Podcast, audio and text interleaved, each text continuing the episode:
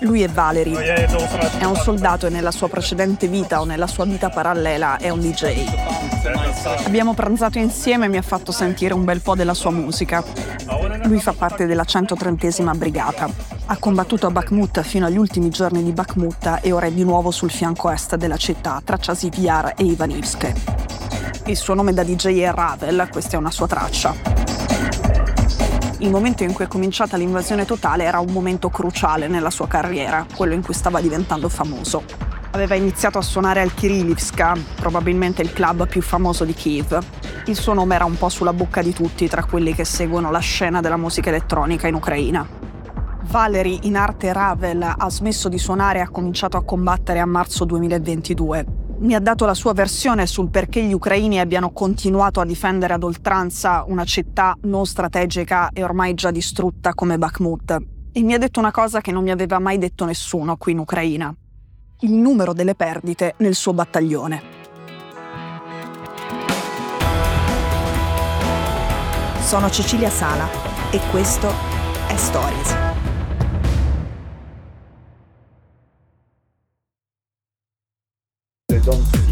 happening Abbiamo parlato un po' della scena musicale, della scena della musica elettronica e della musica techno ucraina e lui ha anche risvegliato dei miei ricordi di gioventù, per esempio Nina Kravitz. Nina Kravitz è una DJ russa piuttosto famosa che a un certo punto era fidanzata con un DJ ancora più famoso, Ben Klock.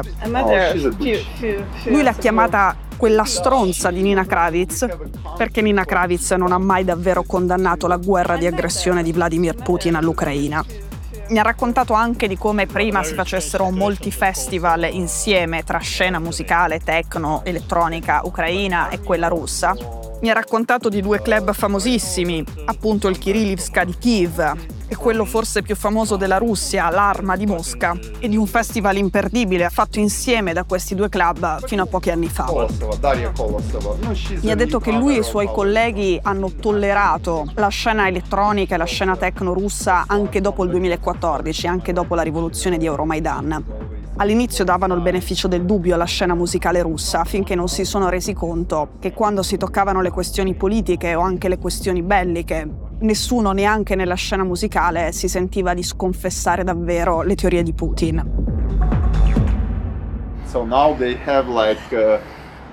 Valeria ha due anni in più di me, ha studiato elettronica all'università, ha iniziato a combattere questa guerra 15 mesi fa come sapper, con la mansione di togliere le mine al fronte per permettere agli altri di avanzare. Dopo alcuni mesi in questo ruolo ha fatto un salto ed è passato ad essere un addetto ai droni, uno di quelli che sta nelle posizioni più avanzate ucraine, fa volare sia droni da ricognizione per trovare le coordinate dei russi da colpire, sia droni esplosivi che i russi li colpiscono direttamente. Mi ha raccontato per esempio che visto che il problema delle munizioni gli ucraini lo hanno avuto spesso, il fatto di avere meno munizioni di quelle che avessero i russi, lui a un certo punto ha cominciato a fare questa cosa.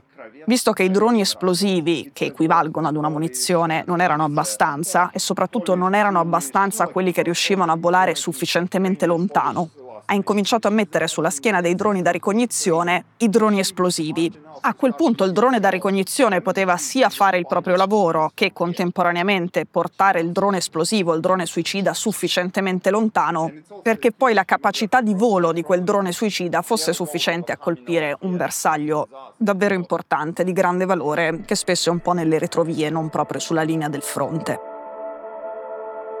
Valery mi ha raccontato che il suo disco, il suo primo vinile, è uscito quando era al fronte da poco. Che il Kirillivska si è organizzato per dedicargli una serata un giovedì sera, un venerdì sera, un sabato sera, in una delle sue poche pause, in uno dei suoi momenti di riposo dai combattimenti.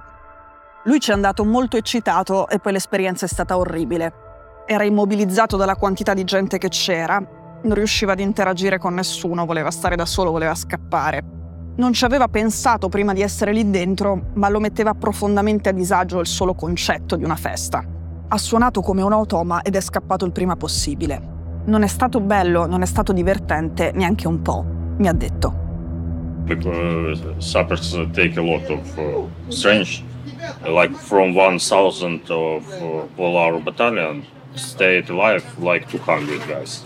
And What? Can you, can you... From 1000 uh, peoples of battalion alive just 200. Valery mi ha detto che il suo battaglione in cinque mesi ha avuto perdite che sono arrivate all'80%. Erano in mille, a combattere sono rimasti in 200.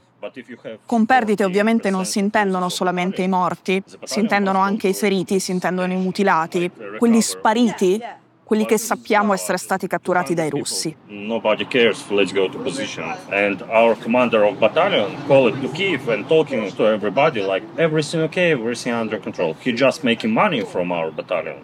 And he never talks that we have a big losses.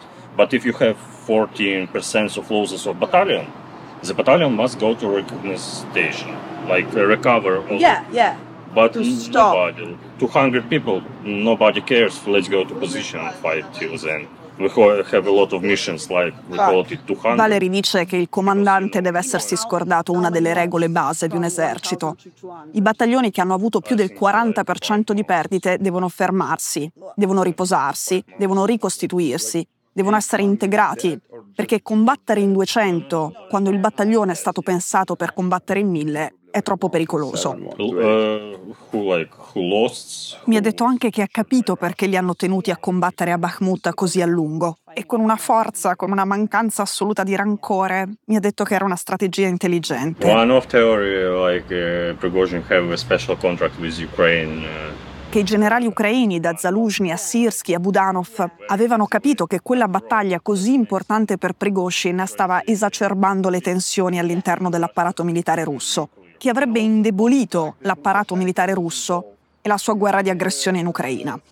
Dopo quello che abbiamo visto fare a Prigozhin sabato, mi ha detto anche che era una strategia intelligente. Poi mi ha detto una cosa che di solito si sente dire ai generali, non ai soldati, e tantomeno ai soldati che certe battaglie come quella di Bakhmut l'hanno combattute. Mi ha detto che in guerra certe volte si deve morire in mille per evitare che di soldati ne muoiano 10.000 una settimana dopo, un mese dopo o sei mesi dopo.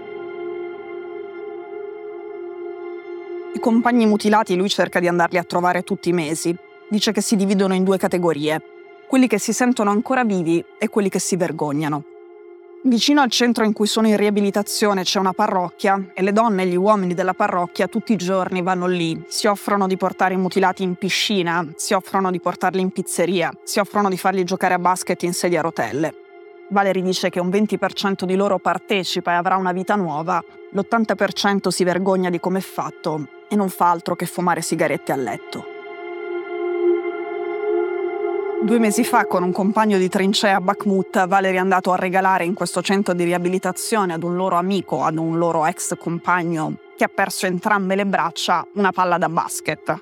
Mi ha raccontato che il loro amico mutilato ha riso moltissimo. Mi ha ribadito, cosa che avevo capito da tempo, che qui si scherza su tutto.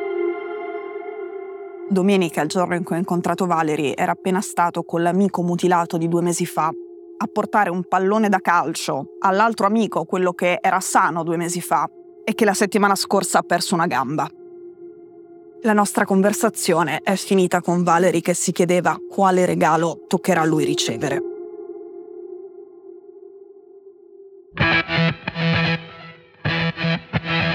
Stories è un podcast di Cora News prodotto da Cora Media. È scritto da Cecilia Sala. La cura editoriale è di Francesca Milano. In redazione Simone Pieranni. La sigla e la supervisione del suono e della musica sono di Luca Micheli. La post-produzione e il montaggio sono di Cosma Castellucci. La producer è Monica De Benedictis. Le fonti dei contributi audio sono indicate nella sinossi.